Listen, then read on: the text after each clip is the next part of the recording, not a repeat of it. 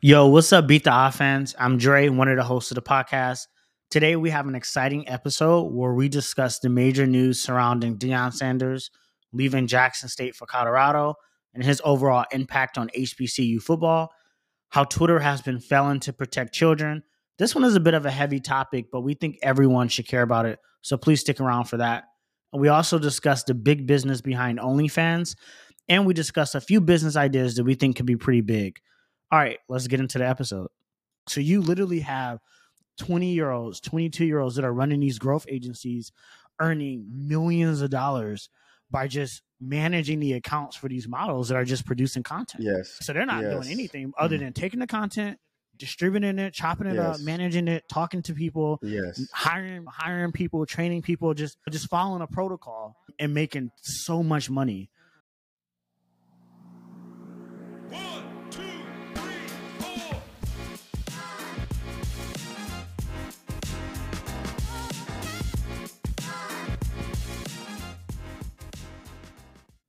Fellas, fellas, fellas, how we living? Hey, Yeah, man, living good. Living It's good. been a good it's been a good and prosperous week, I will say. A quick What, what, what, what's made it one. prosperous? What's been the wins, man? Man, honestly, I think the biggest win has been the restructuring of my time and how I restructure my day. Spending less days, less of my day meeting with people. Like meetings just give me naturally just give me anxiety. I don't know why. So for me, just having more heads down time to just be creative or be strategic or just learn, just read, just observe the world around me and not have to focus on prepping for the next meeting or being prepared for this or that. Just being able to do that is refreshing for me. I don't know. I just spent this week learning and observing. So Yeah, yeah. it's, that's my happy place. That- that's why that- it's that's a good place to be. Yeah. Is there that's a good place to anything specifically you're learning right now? Man, I'm learning a bunch of random things. Yeah. yeah. Honestly, Love just going random deep things. on some on, on specific topics. Some we're gonna talk about today, like the stuff with OnlyFans, which I want to get into. But Yeah. just man, just a lot of random topics. Some things that I'll talk about in the future, but nothing like yeah, nothing like crazy. Yeah. just just exposing myself What's- to new areas. What's your research process? Do you start with a question and just wherever the rabbit hole leads you, it leads you, or are you more methodical? What's your thing? Man, you know what? I've been using Twitter more often, which is crazy. So I'll go on Twitter and I'll see Elon- Elon. Got me. No, it was. Well, it's more engaging. okay, I'll say it's more engaging. It's, it's a little bit more engaging right now. It's a little more it's engaging. more right engaging. now. It just has more refreshing content. Like versus Yes. You go on Instagram, you just seeing photos, and that's great. Right, but you go on Twitter, it's just a little bit more engaging. You could click on a tweet and see other people's perspective, obviously, so you can engage with it in that way. But anyway, what I've been just going tw- going on Twitter and seeing things like I saw this one lady tweet, "What's like the most interesting passive side incomes you've seen?" And somebody posted like that they run this family office, and this family has investments in mineral like pro- like mineral producing land. They literally just buy mineral rights, and they make about nine hundred million dollars a year off of mineral rights. What? So I'm like, what the hell are mineral rights? So now Yeah. I'm going to Google and I'm googling what are mineral rights. So now I came across a. Twitter feed. What? yeah. So now I'm like, okay, what are the most valuable mineral rights? So now I'm going on Reddit and I'm looking like, so it, it always starts like that with just like seeing something interesting and like Mhm. question in my head pops up like, how does that work? Or how does that happen? Or how big is that? Or what scale is that at? Or how many people are into that? And then I'm going on that quest and that's how it starts for me. I just want to point out real quick that trait of curiosity is so important. Just for it doesn't matter if you're a founder, it doesn't matter if you're an engineer, it doesn't matter if you're working at Kmart. And I used to work at Kmart when I was younger. Being curious is very powerful, and acting on that curiosity will lead you to a lot of interesting places. And yo, Yeah, I You'd be surprised what you yeah, you end up being surprised what you end up finding out. But yeah, Brylan, how are you doing? I, real quick, so I've been doing all right. I told y'all a little bit about my situation. We're not gonna go too deep into that right now, but uh, we need the movie script. It- What, would, it's a- what- a- what would be the movie title to that to, could be to a that whole scenario? episode. the movie title it could be Broken. broken. Who would you Who would you have? Yeah, You, you can hire That'd be a any. good You title. can, you can hire Yeah. any or, uh, like actor. Who you? Who Oh, get? actor. Oh, that's funny, man. Let me see. Obviously, Russell was one of my favorite actors, but right now he's a little bit older. Is so. that a Will Smith? um, is Broken a No, Will Smith? no, it's not. It's not. It's. I I think, man. Honestly, that's a good question. I really don't know right now. How about who would Michael, be- Michael B. Jordan. Mm, n- I don't think so. I I'm think he thinking more. like a Katt Williams. You think so? No, I don't know. I don't know. I, I I don't don't know see Katt you- Williams. I think Katt. Oh, Katt oh, I can see, no, I can see him being the, the, the offender. I can see that. Yeah, yeah, I can see him being the, yeah, yeah, I can see that. Oh, Yeah, yeah, I can see. You are hilarious. Correct. Correct. You are correct, hilarious. I can see him Yeah, being that the op. He can be the op. Yeah, Correct. he's the ops. Correct. Yeah, yeah, he's the ops. But, but yeah, outside outside of that, things have been things have been great. I feel like I wrapped things up for the year ear- earlier this month, and I did a retrospective for my life, but also the company, and uh, we're just preparing for next year. And yeah, we have a, a plan that we've thought about and outlined, and I feel pretty. I just feel confident and relaxed and alert and focused. I feel way more focused. Twitter definitely has been more engaging. I want to point out something very so that's something that's very important to me real quick. Recently, Twitter, and this is a sensitive topic, so just trigger warning, this is like uh, sensitive topic around child violence, and in this case, sexual violence. And um, it came to light that when Elon got to Twitter, he realized that they were limited resources in this area. There were a lot of bad actors that were able to essentially manipulate a lot of minors against their consent, men and girls and boys, teens, and videos, pictures, stuff like that. And they handled a lot of these things very poorly. And it really, it really Is- bothered Is me. this what the Twitter files are about? That's part of it. That's one part of it. Twitter files were mostly about something else. Most people thinking about Twitter files is very vague now, but I think people need to separate this from the Twitter files though, because this is part of it. I think. However, this is an issue that I believe needs separation because in a world where children are not safe, nobody's safe, right? Because the world, like children are, are the most vulnerable, essentially. So if we're not protecting children, then every other level cannot possibly be safe. And I was disappointed by seeing that, for example, there were some minors that were begging and pleading. A young teen boy was had a video come out and he was manipulated and, and it was going viral. And he was begging, pleading, getting Twitter, like sending his ID to Twitter, and they would not take it down. You know what I'm saying? And there are some people, some of these children have committed suicide. Some of these children have been uh, what they call sex sextorted. And this is something that I did, I found out over the weekend, over last week, was that a lot of teen boys are being targeted now too, specifically because of how sensitive it is to be sexually abused, and they and the predators are taking advantage of that. And What- so what- what- Twitter, what policy? What is Twitter's policy on stuff like well, that? here's the thing. Whatever it was before wasn't working. Because, for example, I, essentially they were telling the kids, for example, the ones that were begging and pleading for their stuff to get taken down, that, for example, some of this content didn't break the actual violations of whatever it was, which obviously makes absolutely no sense, right? And so Elon made it his top priority and he joined a spaces, but I also joined as well. One thing I want to mention to our listeners is that our goal at Safe is to protect people with technology and empower them with technology. So also give them the tools to protect themselves. And then so we basically imagine a safer world for everybody.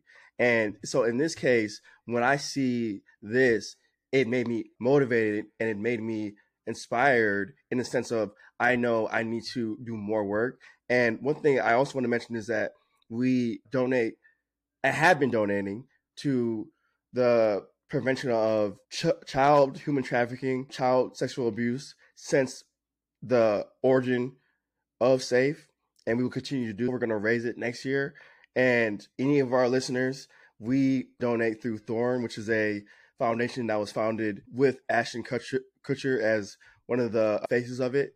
And I just wanted to speak on that briefly and point out that was something that was very important. You Elon made it his top priority. There's been movement on that. And I believe safety has to come first before everything else. And then what that's the foundation. And from that foundation, I believe that things can be can be better. But I just wanted to, to point that out. And I want to give props to I believe her name's Eliza. She was a victim of human trafficking and she rose attention to this. I want to give props to Elon for what he's doing, the priority.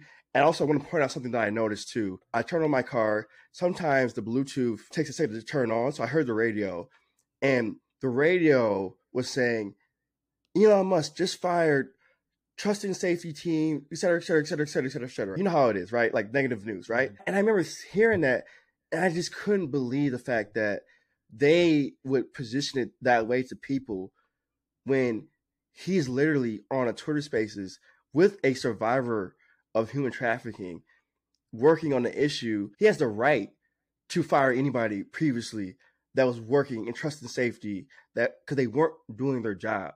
They weren't doing their job right. They needed to be fired. There's not these people are not victims. They are enablers and they're complicit. And I'm not saying everybody's responsible, but it disappointed me when I heard the radio for that brief 15 seconds while my Bluetooth was connecting to hear the narrative be basically Elon's the villain. And don't get me wrong, Elon's not perfect, but like that just showed me you can't trust the what's on the radio. You can't trust a lot of the media. So I just wanted to put that out there. No, I appreciate you even bringing that topic up just because I didn't. I, I just looked up the statistic. I wasn't even aware of this.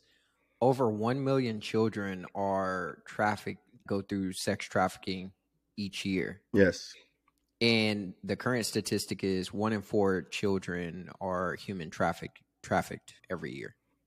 It's insane. Like think about that. That- It's that's really it's very It's a scary. problem. Yeah. Yes. It is. It is. I'm glad you brought that up. Drop the Ashton Kutcher fo- Yeah, I Foundation got you. in I the got you. chat. We can put that in. Drop that in the show notes. Yes, I Um, got you. I definitely want to take a look and start donating to that cause as well. Yes, I got you. Because yeah, I- like you said, I agree with you. Children in our society are not protected, then we've safe? hit a we yeah we've hit a, a period that is just not Very low. society. Is yeah, it's very low. It's like um, a wake-up and dangerous for everybody. Yeah, it- Yes. yeah. We don't protect the children, kids and elderly. The kids and elderly, like the most vulnerable people in our society. Then Yes. yeah, we've hit a, a different level that I definitely don't want to be at for sure. Yes, exactly. It made me alert, and it made me. It just made me alert, and it just reminded me of the, what's important. And so, yeah, up the link, and yeah, we'll share it with this episode. how do platforms like Snapchat and things like that handle these issues? I've talked. I've spoken to some people from Snap, and who work in trust and safety. And one, it's a very hard job. That's why I said earlier, even though Elon had the right to fire people, I'm not necessarily saying that they're all these terrible people, but it's a hard job because you see a lot of traumatic content. People mm. are putting up a lot of disturbing content. So they have to review it. That's part of their job. It's also confidential though. So it just I don't know the details of how Snapchat handles it, but Snapchat does. They're also included almost every social media platform. If I had to guess, 99.9% of them could do better as far as like trust and safety. One thing I want to point out with Twitter real quick was that some of these predator, predators were able to push ads right next to big companies' brands with child pornography. They were able to push ads. That that is it made me disappointed in the industry. And I was disappointed as a person, but as in the industry to hear about that. But I don't know what Snapchat is doing behind the scenes because it's a very private company. But I have spoken to some people on that team. Those experiences, that things that they see, yeah, it's not. It's a very hard job. It's very traumatic. They have to watch it and determine, et cetera, et cetera, et cetera. It's not easy. It could be. I think some of them also have like their therapy resources for those for those jobs. I think it's a combination from what I've seen. There was a PBS documentary that was put out, I think last year, Mhm. maybe two years ago, about Facebook. And it talked a lot about Facebook businesses, like Facebook business over the history Mhm. of Facebook, in the current form. One Mhm. segment of the show was about how Facebook deals with content moderation. Yes. And part of it is dealing, part of content is moderated using a series of algorithms to that can Yes. detect certain things about content. So it's automated. There's a Mhm. large portion of content that cannot be filtered through algorithms. It need to be filtered through Yes. human review.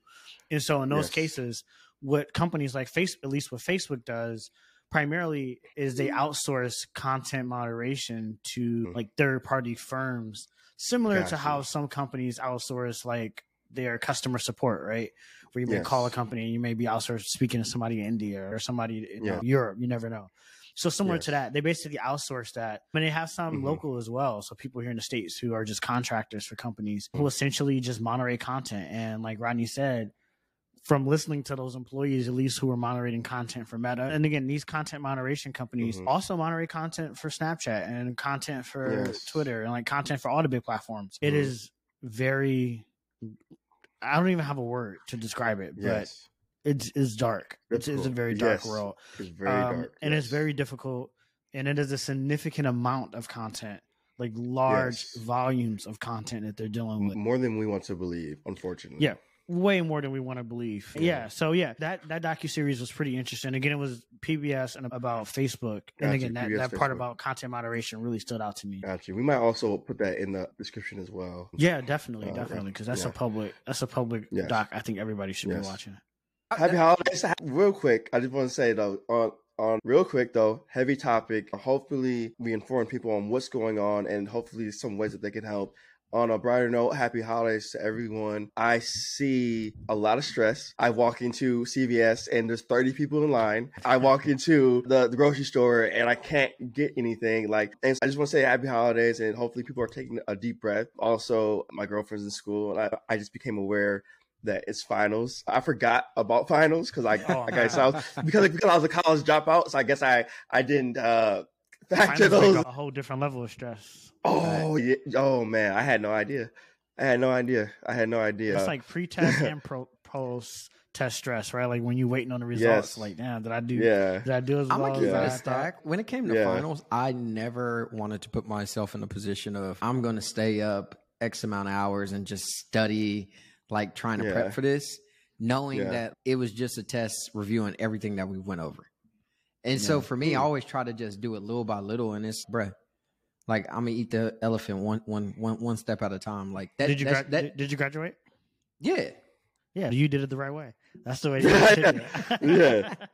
because we were ready to graduate, so we Yeah, clearly, exactly. clearly the method we were using wasn't working because I didn't use that method. I used the hey, you know what? I'm a bullshit all semester, and then the night before, I, I'll take a look at what was going on. I'll see. But you yeah, know, we didn't use that method. ironically though, in all my business classes, I did really well. I didn't have to like, I didn't study for those because I was just naturally Yeah. curious about that. You know what I'm saying? But anything Yeah. beyond that, yeah, I was not the best student. So I can understand the stress around this time of year for those who are the good But- students Yes. like yourself. No, Yes. thank you, thank you. But staying on the topic of things, college and university, this Deion Sanders man. So everybody knows over the last few weeks, Deion is now transitioning from Jackson State to Colorado. And there's been a lot of chatter around that, rather people supporting the move or folks across the HBCU community feeling hurt by this. Either way, whatever side you stand on, like kudos to Coach Prime on this. It's actually pretty dope to see somebody we probably admired and inspired us when we were playing little league football. Now going on to do the coaching thing and do it well, like at a high level, to where like he I, he's probably inspiring somebody out there to pursue coaching, right? So for him to be able to do that, like I think that's pretty dope. But I'm curious where y'all stand on that because we haven't seen a move like this in a minute, especially when it comes to the college sports. Yeah, I'm really happy for him personally. I think he fulfilled his commitment. He fulfilled his obligation. So I feel like there shouldn't be anything but applauses to him, honestly, because I actually think he exceeded what his responsibilities were. I think when he first came here, I think he's the only at Jackson State, I believe, what, three years? I believe Um, so. And within that three year time period, they won two championships, I think, right? That's crazy. You know, the last time they had won a championship had been like 10 years or something like that. It had been a while is crazy. and like it had been many years since anybody had been drafted from there. So that that that program had been dead. And I think what he did is he came through and he like brought breathed like breathe new life through the program. Was able to breathe new life through the program, and uh, I think that's remarkable. So I, I think it was a job well done on his part, and uh, the fact that he was able to get a another opportunity to go to a much bigger program that has the resources to really help him take his platform to the next level. I think a good thing for him. The thing that I think is crazy is I hope that I really felt like I, hope that Deion isn't taking this approach to prove himself because the man is a legend. He's such a he's such a legend that like I feel like anybody that doubts him is just crazy. Like when you look at his resume and what he has done as a player, It's wild. it's so wow. It's hard to it's hard to even cast any ounce of doubt on anything that he's able to do as a coach. So yeah, I just think what he's done is remarkable, and I'm happy to see what he's going to be able to do at Colorado. And I think he's going to turn that program into a winning program, similar to what he did at Jackson State. What are your thoughts, Rod? Yeah. I'm happy for him too. I think that's where I'm at. I haven't been following Deion Sanders obviously, as a football fan, I'm aware of who he is and how impactful his career has been, and also what he has done for the program. I so I'm just happy for him. I don't know all the details. I see occasionally I see videos of him educating players. Videos, them get me Yeah. pumped, bro. Yeah, yeah, like he he's he's an inspiring guy. So with good intentions, and I think that yeah, yeah, Dre, yeah, yeah. I hope he's not trying to prove himself. At the same time, though, if he is, that's just maybe he's he just he'll always have that chip on his shoulder. He could be that could always that could have been the reason why he always was one winner. You know what I'm saying? I don't want him to think like that because obviously it's like you're Deion Sanders, but I'm happy for him. I saw some other narratives. I can't speak to those. I'm happy. I think that, like Dre said, two championships. They hadn't won a championship in over five years before that. What else? When he to- what else? What else you need to do? What else do you need to do? what's what I think is crazy is when he joined, bro. To hear this stat, I found this stat real quick. When he joined Jackson State, his salary was five hundred. I think like five hundred k or something like something Mhm. around that, which Mhm. is five percent of the salary of pure coaches at Alabama. So like Nick Saban's Wow. salary. Wow. Deion, San- Deion Sanders' salary was only five percent of what Nick Saban was being paid, uh, Wow. which I think is pretty crazy. And so right now, It is Deion crazy. signed a five-year, thirty million dollar, con- I think thirty-year million Mhm. dollar or twenty-nine million dollar Yeah. contract with Colorado. So it's a big, it's a big salary like jump for him financially. Mm-hmm. I mean, that in and of itself is like is life changing. I don't know his financial situation, Yeah. but I Nah, mean, he- he- anybody he who has made a lot of money to from earn football. yeah, He- but his money from fo- you said he did or didn't? No, I said he made a lot of good money for football, but I think Oh, I- I probably don't- so, I'm but gonna be- probably not compared to what players making today, though. I feel like players. Nah, Oh, nah, yeah, nah, but but I nobody don't making what players make today.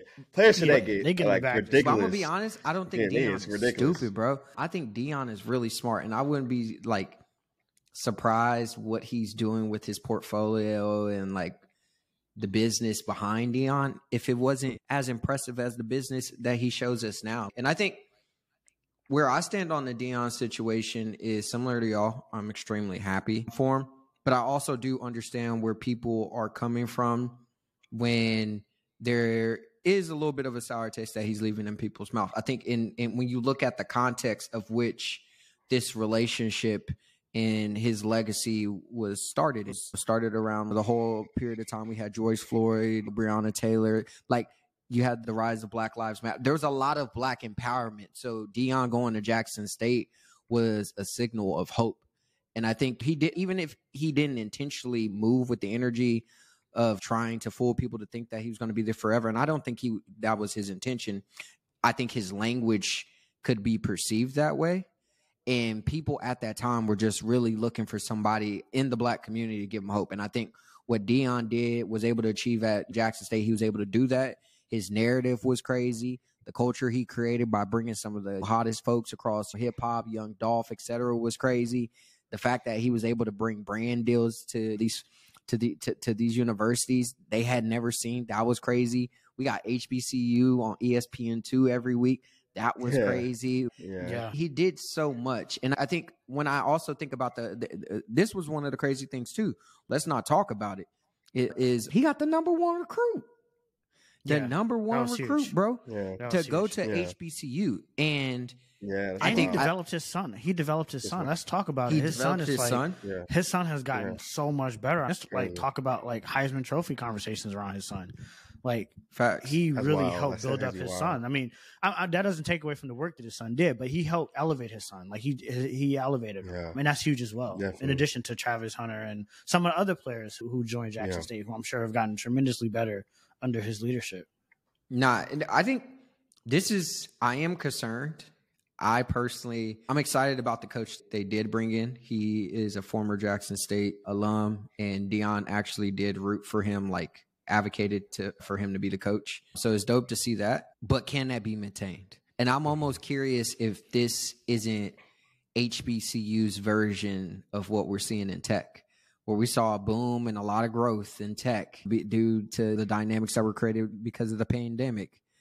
And now that we're starting to transition a little bit and go back to pre-pandemic levels, is it going to Yeah. look like that? In pre-pandemic HBCU football, nobody was caring. Mm, nobody Yeah. with these companies and it, th- this brand money wasn't flowing in. And so I'm just Yeah. curious to see if things are going to regress or this was a crazy stat I heard too. Only two like it was actually it was only only only 7% of HBCU graduates give back to their university. Only 7%. And I, I just found that astonishing because some of your most prominent like doctors, lawyers, etc., like leaders of black leaders across Mhm. this world have went to HBCUs. And so all that to say I think How does that compare? How does that compare to white Stanford tradition? or- Yeah, white yeah. white institutions or Ivy League institutions. Do you know? I don't know the exact off of the top of my head, but it was cra- it was drastic. It was Yeah, drastic. I, oh, I Oh. imagine. Yeah. I would. Oh, I would it's assume it. I'd assume it would be, Wow. especially at the Ivy League level. I would assume it would be. Yeah, yeah, yeah. Especially, but- I could tell at the Ivy level for sure. Probably. It, it puts a sour taste in my mouth, honestly, when I see our community respond with that negativity towards Deion because Me too. I feel like people missed the thing that Deion did the most, which is he showed everybody what was possible. Right. That was the most powerful thing that he could have done. It wasn't the Mhm. fact that they won two championships. It wasn't that. What he did was he showed everybody what was possible with HBCU football. He showed Mhm. those young men what was possible when you work together collectively as a team. Like he showed those coaches what is possible, right? When you have a group of, when you have people who are willing to follow you and who trust you, right? Like it, he, he showed everybody what's possible. He showed brands what's possible. And I think that's the, I think that's the most powerful thing that you can actually do because that can change the whole paradigm. And so it's not up to him to continue that. It's up to everybody who is now aware of that possibility. If you're aware of that possibility, then it now Mhm. becomes your responsibility to carry it on because Yes. perhaps before then you didn't know that it was possible because you hadn't saw it right? We all understand like representation is so important. If you don't see things especially when you're from our community it's very difficult for you to understand it's possible because you don't see it. And i get that. I totally get that. But once you're shown it now you become responsible. And i think that's the biggest thing that he did for hbcu football. And i think beyond that he taught also to our community about business right? There's a lot about business. He bought business there. Like he didn't just bring football fans there. He bought he changed it from an economic standpoint. There's lessons in there for us to abstract out of there if we choose to. And i think those are the big things that we miss if we get so caught up in the fact that he moved on. we can't get mad at some of the. Here's the thing: nobody is entitled to any given person. Like, to, nobody's entitled. He doesn't owe us or anybody anything. He doesn't owe anybody anything. He's already done a lot for himself, his family, his his friends. Like, in this case, HBCUs. What you what is there to be mad about? There's nothing. I understand why. I understand the reaction, but you have to. We have to empower. Like people need to empower themselves. Like I said, once you're able to see something, you have the tool. You have it now. There needs to be people who are inspired to step up and take action. And we can't blame him for trying to progress in his life and tries to get what, what he thinks is best. And then also, he whoever the new coach is, I think one of you two said it. He advocated for them, so he obviously put some. If I were to trust him, I'm assuming he put somebody in place that he knew had the capability. Nah, he put Um, he, he put yeah. somebody low key. I think the dude's gonna end up being a legend. And this think is this Yeah. is what Deion said. Deion said there's no success without a successor. So like Yeah, how am yeah. I gonna be a success if I can't even have a really That's good facts. success? Yeah, that's And- real. That's and- though. That's a fact. Yeah. And so I agree with you on um, that. Yeah. I mean, look at how Apple is right now, right? I Apple is a company, yeah. right? That's what it look. Tim did That's what good. true success looks like, right? When you You can could s- leave, and we The see NBA? how successful it's going. Yeah, The NBA, Yeah. Bob Stern, Adam Silver. So I'm curious about this. Like, what are some lessons that folks can be taken away from this Deion situation, either in terms of leadership, crafting teams? Like, what are some of the things y'all are looking at? action action action is action is very important taking steps less talking and if you have to talk have a message that's important but action action doing something about the problem the problem is that's a big lesson from that situation but i see it everywhere and it's not even just our community in, general it's pretty average for most people to see a problem and not take action on it and in this scenario I think action. I'll pull that as a lesson. Yeah. Meaning we see the problem, but let's not just keep talking about it over and over again. Let's have somebody do something and be inspired to do it, and then help others. I would I'll add on to that. I would say the power of culture. I think what he did was like come in and he changed the whole not even just the culture of the football team, but I think he changed the whole culture of the university. I think I find it hard to believe that like any other program, sports program, athletic program would come in and see how Deion is operating and running his program and not want to like button up and show up a little bit different in terms of like how they operate their program. Like when somebody like we all been at a company before, like when you join a, Yeah. like when you're at a company and you like have somebody on the team that's like a 10xer or just like Yeah. really good, it's like they rise up, Yeah. they, they make everybody else around them rise up. Yeah, yeah, Um, you have to. Yeah, I feel like he I feel like he did that. He went into that place. They probably didn't have a culture or had whatever culture for them that, that wasn't working.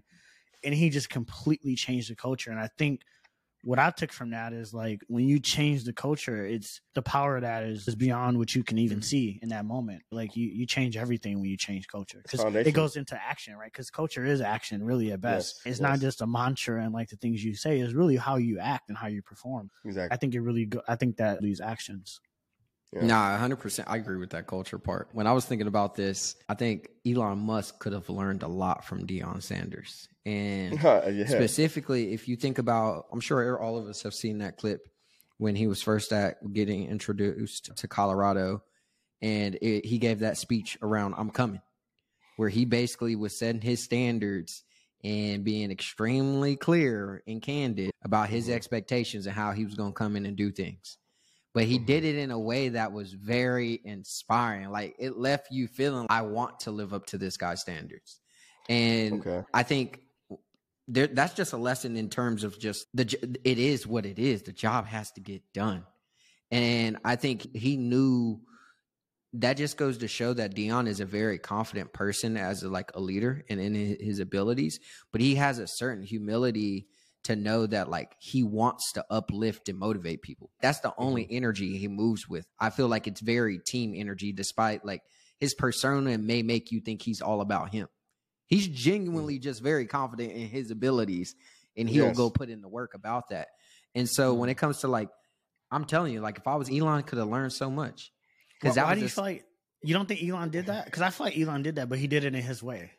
Elon did, like Elon did like it in up his until way. when he bought when he bought Twitter. He was very clear tweeting through Twitter, like what he, what his perspective was. Like, I like Correct. clear. But it wasn't. was clear. Hold on, real There quick. Let me throw something in there. He didn't. I think what Brylan is saying is that the inspir- inspiration part was missing. Yes. his expectation was clear. He didn't inspire His, like, it was clear he was gonna change everything. He said, But he, I- said, he said I feel like he said I feel like Twitter is like the town hall for society. We But that wasn't inspiring. speech. How- That, that didn't inspire you. That didn't that, That- didn't rile it- you up. it- it's- Nah, that didn't. no, cause I'm not gonna. nah, no. Dre is hilarious. No, but I mean, Nah, he I did it mean, I know what you in his own way, though. He did set expectations like, "Yo, I'm gonna come in and change." Thing to Mhm. Brandon's point, it's just the inspiration part, and you know what? Brandon actually inspired me to go check out like how he did that because because I think that it is important. Nah, when you Multiple- watch it, bro, you're gonna get chills. You're gonna be like, yeah, I'm ready. Oh to yeah, I watched it. I'm He's step. I'm a stepping. leader. We don't step up to the field as founders. We step up Yeah. to the keyboard or whatever. So Yeah, Yeah. yeah, to the camera. I, I, feel, I, I feel like he, The I mic. feel like he, he brings that type of leadership. And there was a guy that I used to work for in San Francisco who was he, like in his own way, like he wasn't like about to get up and do a speech, yeah, but the type of the type of guy was you're not gonna show up to work for this person unless you're gonna bring your best. Like it's not. yes, Like I remember you, that. You're I just remember that. simply, you're just simply not like you, you're Yeah. just you're not gonna do it because you know the you know the consequences of showing up and not not being Yeah. the best. You know it, so it's like you're not even gonna do it. So it's, I feel like Deion brings that type of energy to the team. Where I genuinely believe every week when those players go out there to play, like they're literally like leaving everything on the field. Like they're even in practice, like they're giving everything. And I think that's the leader you really want to be because I think the reverse of that is like Deion's giving everything. Right, like he Mhm. isn't just like riling up the team. Like he's sacrificing. He's he had like surgery on like his foot. He had a toe amputated, and like the Ah. next day he was out there on the field. Like he's sacrificing a lot. Like he's giving up his his brand, his personal brand, which has been built over decades of his football career. He's putting that on the line for this team. So he's giving up a lot as a leader. So I think there's a lot about what are you willing to give up as a leader, and when you are able, when you're willing to give that up, what is your team able to give up in, in return from that? That's Mhm. very powerful in order to like Mhm. achieve things that are extraordinarily difficult. And I think Yeah. that's the less. I think that's the thing that Elon has does have because to achieve what he has been able to achieve, he's had to give up a lot. But like the people that Yeah. work from him have had to like really give up a lot to Yes. Achieve thing- like that type of success. The thing with Elon is that I think he struggles with the communication part, but his actions speak very loud.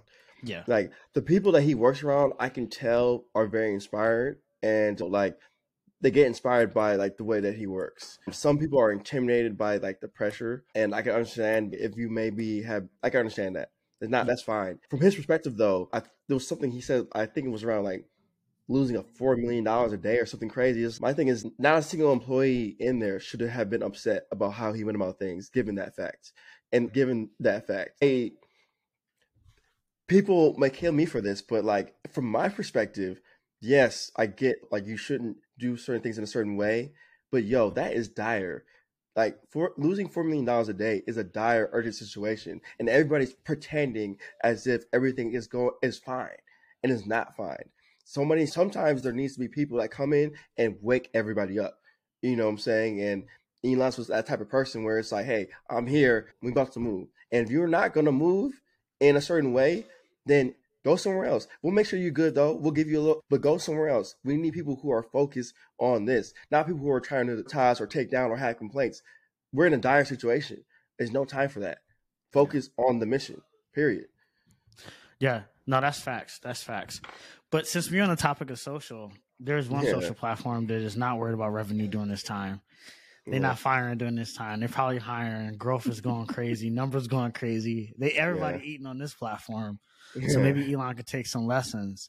But I've been doing this deep dive into OnlyFans, man, and Mm. it's pretty interesting what's going on there. It's had some evolution, so it has changed quite a bit. But nevertheless, the business itself is dirty, but it's very it's very rich. Well, let- let's start let's, let's high. get into it. So let's start high and get low because most people, when they think of OnlyFans, they think of only adult workers and, and, and, and things of that nature. But obviously, it's much Yeah. more than that. Can you just give us the rundown on what you're Yeah. seeing from it?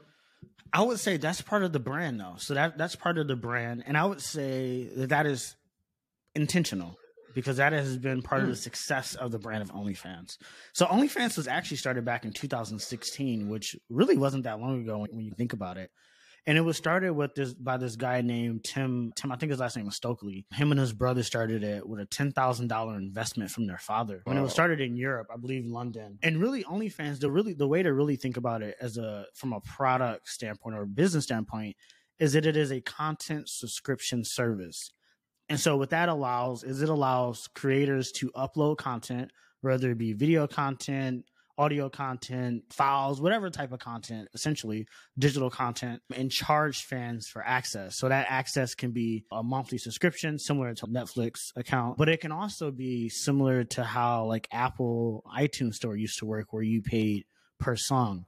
So creators can offer content pay per view essentially, which was a really interesting model to change. The, it, it really changed how creators can earn, but obviously it really allowed OnlyFans to earn more money. And from the early beginnings, the primary use case for OnlyFans was for sex workers, but other creators beyond sex workers were using it as well. But it actually sold in 2017 to this Florida guy who was like in the porn industry. He's 40, like in his Mm. 30, late 30s, early 40s.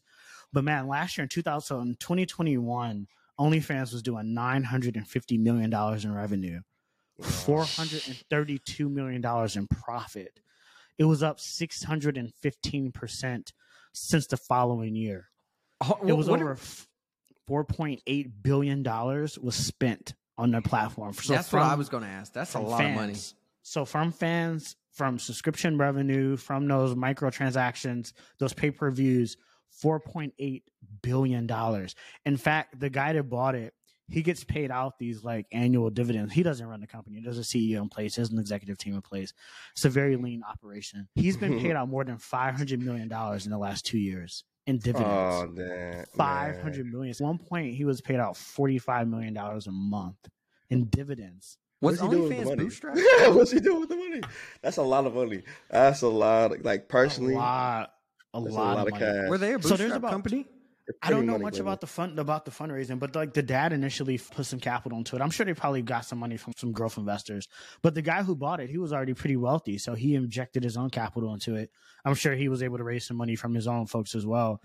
But there's about 2.1 million creators on the platform and around 188 million registered fans. So it's big, but it's not as big as it's going to be. It's still relatively early. And as of So last year, they only had like 61 employees, which is crazy. I'm sure it's much more now. That's But that was as of This- last year. That's right. That's impressive. Now, the thing that's I found impressive about OnlyFans because when we were building our e-commerce stuff, we were just learning a little bit about like payment providers. And OnlyFans, they can't take advantage of a payment provider like a simple payment provider like Stripe because they have the adult content, so they have to go through like these other ones, which come with a myriad of different technical issues or whatever because they ain't Stripe. Let's just be Yes. honest about it. And so I've even found that I think OnlyFans is a case study in just keeping it very simple and finding what that value is to like your user and just being extremely focused on that. You haven't seen them try to divvy, divvy from that. You haven't seen them try to expand into being something that like they're not. Like the fact that I want to say, what was this like a year, maybe two ago, where they were considering changing like payment processors or something, and they had mentioned like they're going to stop like allowing sex work on the platform, et cetera, et cetera. But you They saw, did. That was a big thing. That was a big thing for True. that was a big thing for the community, for the OnlyFans community, right? Like they were those creators were very upset about that. And the- the fans were as well, but the creators were upset and they backpedaled quickly from that. yeah. Yeah. Well, So- so, I will say this. Let me say something about OnlyFans. I will start with saying I have one OnlyFans subscription. I have one OnlyFans subscription. and what uh, before anybody jumps to any conclusions, though, the subscription is for this guy who offers like credit solutions. Like he had, he made an OnlyFans, and it has specific like credit card repair stuff and information that is very specific for certain scenarios. And I found it to be even more valuable than some of the stuff I would see on Reddit, which was impressive. And that was just one interesting thing that came to my mind was I it is primary sex work in the sense of that's how I perceive it, I guess. First see like the logo, but yeah, my only my, my subscription is towards like a credit person. I can see how it made me start thinking about how people can offer content in like different ways. Yeah, but it's interesting though for sure. Now- and I didn't know they were making that much money. It- so I- I'm about to tell you some other interesting things. They're making money like as a company. Even more crazy is there's like a whole ecosystem around OnlyFans that's starting to pop up, similar to how an ecosystem started popping up around Shopify, or like ecosystems start popping up around Salesforce, right? Or like any of these uh, Oh, I see what you platforms that, that moderate content. So, for example, I've been seeing like these they call them growth agencies or like these account management agencies that essentially will go to a what they call like a model. They call these content creators models now. Basically, Mhm. they'll go to a model and say, "Hey, we'll manage all your OnlyFans content and social pages. We'll even respond back to users as if we are you. So we'll hire these people called chatters who would Yeah. essentially pretend to be you, and they'll sex. We'll put them on like." Bro, they have I heard like about these this. I heard about sexting, this. like these sexting I heard about threads that are kind of like email threads. Hey, Yes. just put them in a sexting thread and Yes. this is what you send them, whatever the case may be. Yeah. So some of these growth crazy. agencies are taking like upwards of 50% of the revenue that they're generating. So you literally have 20 year olds, 22 year olds that are running these growth agencies earning millions of dollars by just managing the accounts for these models that are just producing content. Yes. So they're not Yes. doing anything other mm-hmm. than taking the content, distributing it, chopping it up, managing it, talking to people, Yes. hiring hiring people, training people, just just following a protocol and making so much money. The other area is across like SaaS tools. So people building like metric tracking tools, so tools to like track how much Mm. you're earning on OnlyFans or how you're Yeah. social engaging. Because you know you have this big operation where you're making fifty thousand dollars a month, sometimes a million dollars a month. Like these SaaS tools are earning hundreds of thousands of dollars a month in subscription revenue. It's crazy. It's like a whole ecosystem Yeah. popping up around OnlyFans that is becoming huge now. I've also been exposed to the closer end of OnlyFans, meaning that I've talked to. Hey, now, Bradley, You you, guys- you, you you, talk- look, You Brad- talk to some Bradley, models hold on. Um, I, Yeah, I know some know some models, models? but I do. But like, that's, I have a one of my. I have a good friend of mine that's a videographer, and he does vi- videos for all different types of stuff. But He's also also does- some models. he's many of models and like the I got insight to how it all works. Like I didn't, I like. I guess I What's the insight? get to. I'm, get- I'm getting to it. Let me get it out.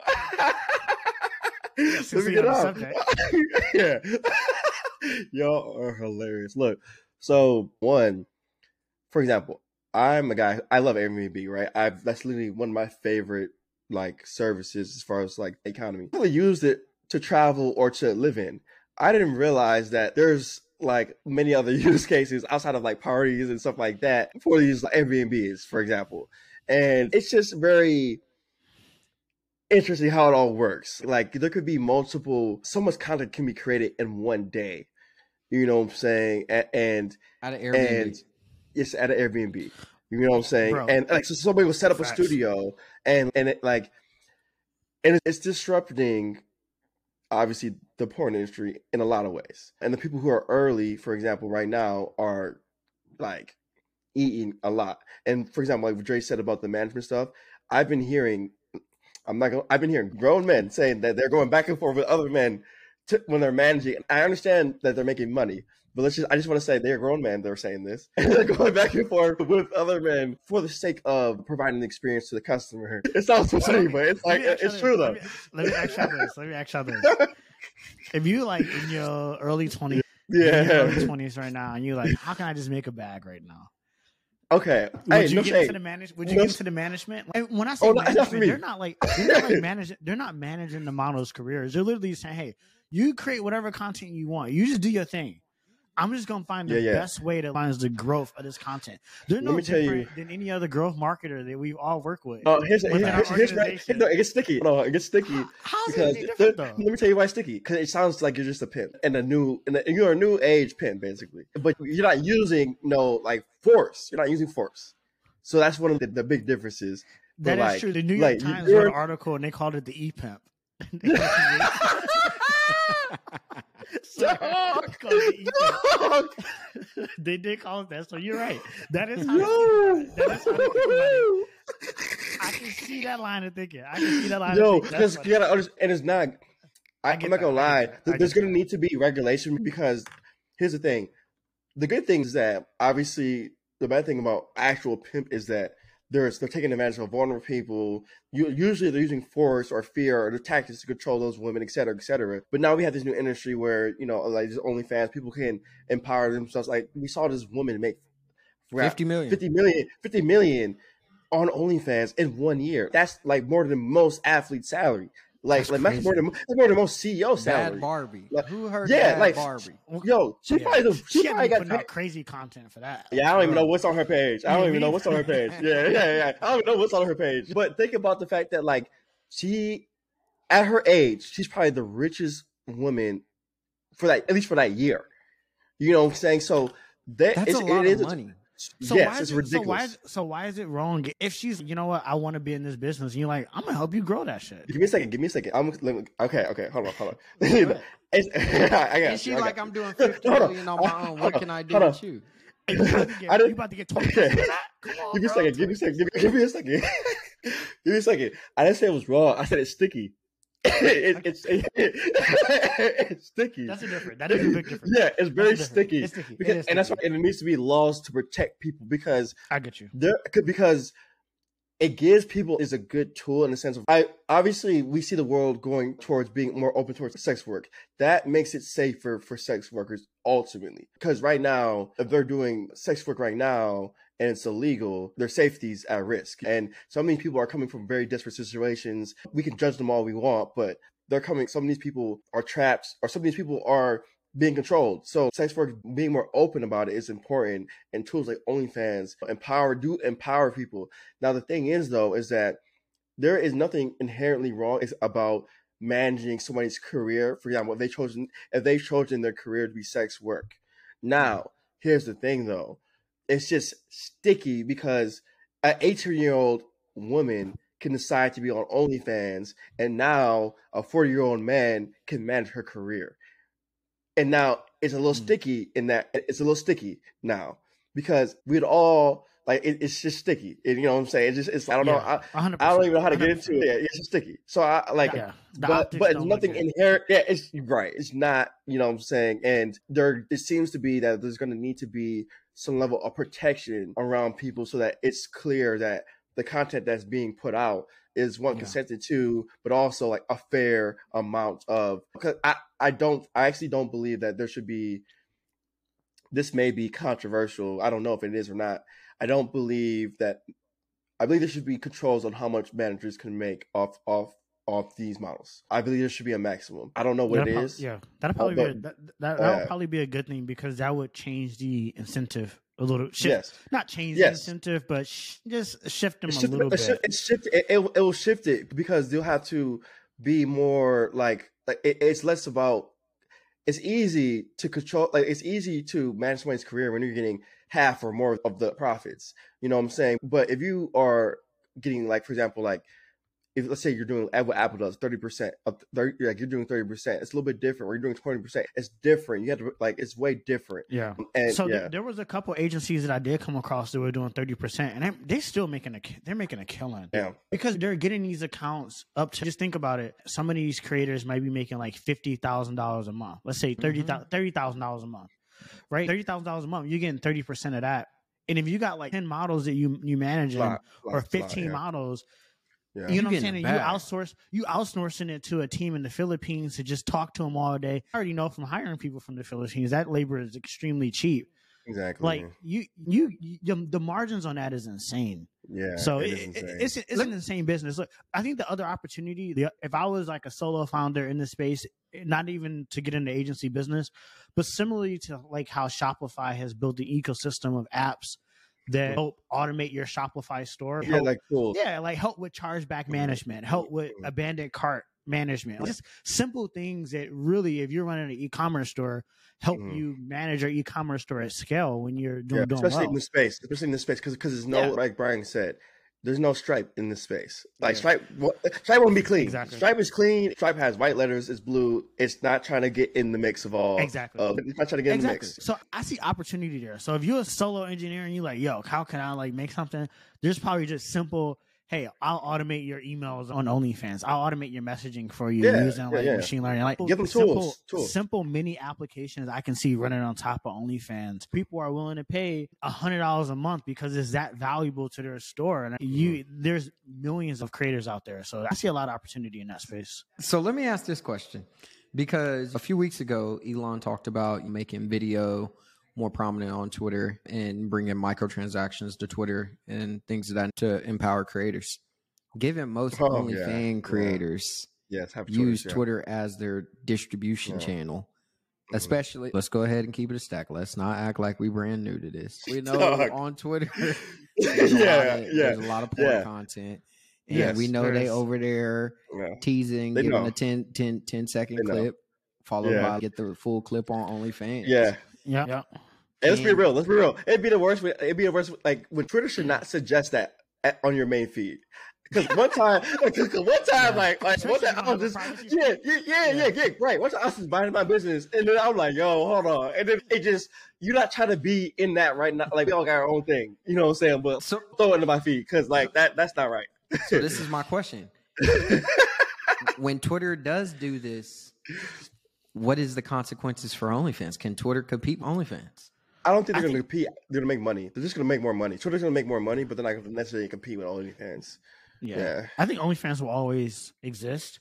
Yeah. And I think it will always be a good business. Look, at the end of the day, even if OnlyFans failed, I mean, my man's that owned it got paid five hundred million five hundred million two in two years in dividends. What is success at that point? You know what I'm saying? It, Yeah. doesn't even, it really doesn't even matter. But I think at the end of the day, creators like OnlyFans because it has demonstrated its ability to support that community. And I think from that community's perspective, they will probably look at OnlyFans as the foundation of their business. And so I think no matter what top of funnel marketing channels they use, whether it be Twitter, whether it be Snapchat, whether it be Reddit, whether it be somewhere else, yeah. I think OnlyFans will always be there in the background Yeah. As something that's running, similar to like how Shopify, like their role in the ecosystem. One one more thing on this, Brylan. I think the only way that Twitter would potentially affect, like one, like Dre mentioned, they're going to continue to grow bigger because this is it's so early in this like phase of like acceptance of we got governors, people who are running for governor putting out sex tapes. So th- this is headed a certain this is headed a certain way. Twitter, the tip thing is similar to how like how Snap tried to add the little square cash app thing in the Snapchat. I'm like, it's like Twitter, it's like Snap. We know what you're doing. You know what I'm saying? You don't have to. When they add when Snapchat added like cash app come on, come on, come on. Like you added Cash Mm-hmm. App, like let's not be stupid. Now Twitter adding tips, cool. I peeped, cool. That's cool. Twitter would actually have to focus on that demographic to to be able to do anything to OnlyFans. They would have to have a team that's focused on that demographic for it to actually do anything to the, to mess with OnlyFans. And I do not believe that they'll do that. They may get some ancillary, they may get some cash, some like some extra cash because of the tips and whatnot or whatever. But they're unless they focus on that segment, they're not going to because one of the big one, one thing that jumps out on my mind off jump is privacy, right? Like most people don't like if we're talking like if we're talking about porn, most people click new tab incognito, whatever the site is, whatever the category is, and, and, and- and that's how I go, right? That's, Like, or- that's, the, or- user, that's the user Yeah. journey. Yeah, yeah, see, it's right. and Google knows it as well. Google's not Google's not dumb either. Like Google, Google no. So we like they would have to Twitter would have to have some level of pri- and why- the way it's built right now it's public square, so it's, it can't it doesn't have that like it can't Yeah. So it's almost like I'll be the girl gone wild type of content on Twitter. But if you want mm-hmm. that stuff, yeah, you know, yeah. You know where to go. Exactly. exactly. Yeah. Exactly. Exactly. Exactly. Exactly. But y'all want to wrap it up? Yeah, we can do that. Yeah, man. All right, y'all. Yeah. yeah. This was good. Yeah. Right, One.